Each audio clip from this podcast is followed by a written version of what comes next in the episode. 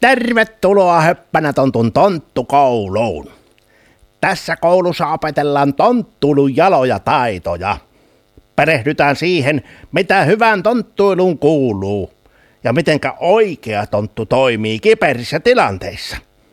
No niin, aloitetaanpas. Niin kuin edellisissä jaksoissa olemme jo todenneet, tontuilla pitää olla hyvät hoksottimet ja aikaa sopivasti kaikkeen mukaviin asioihin. Pitää muistaa halia ja huolehtia lintulaudasta ja ajatella hyviä asioita, olla sylissä ja nauraa ja joskus mököttää. Mutta kyllä oikeaan tonttuiluun kuuluu kyllä vielä paljon muutakin. Sattuipa kerran korvatunturilla sellainen kömmähdys eräälle pienelle tontulle. Pieni tonttu oli nimittäin alkanut piilosille toisten tonttujen kanssa. Joulupukkikin oli tällä kertaa mukana tässä leikissä ja olikin etsintä vuorossa. Tämä pieni tonttu meni riihen kulman taakse piiloon ja kurkisti vähän ajan kuluttua, että missä se joulupukki mahtaa oikein olla. Hän huomasi, että joulupukki onkin tulossa juuri sitä riihen kulmaa kohti, missä tämä pieni tonttu oli piilossa.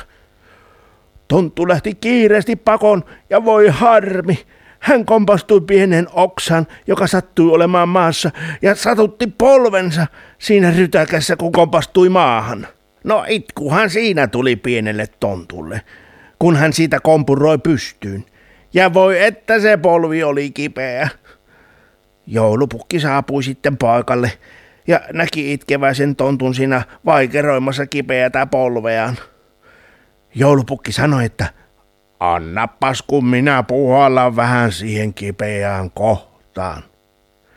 Ja niinhän se joulupukki puhalsi. Ja kas! Kipu hävisi polvesta niin kuin tuhka tuuleen. Kyllä puhalluksella on vaan ihmeellinen parantava voima.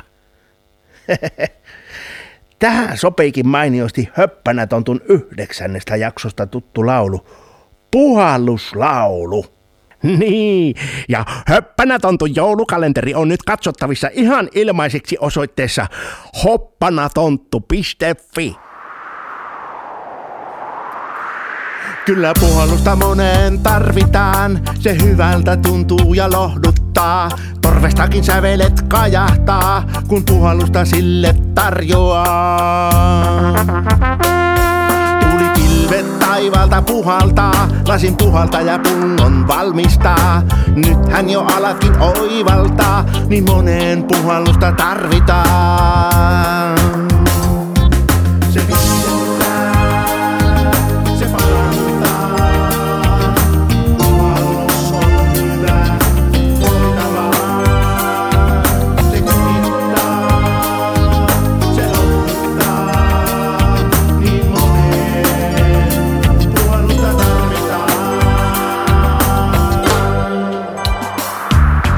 Ystävällesi tulee pipi, menehän silloin ihan liki ala kipeään kohtaan puhaltaa, se nopeasti kipeän parantaa. Toivo paranemista samalla, hyvät ajatukset auttaa sillä tavalla. Nyt varmaankin alat jo oivaltaa, niin moneen puhallusta tarvitaan.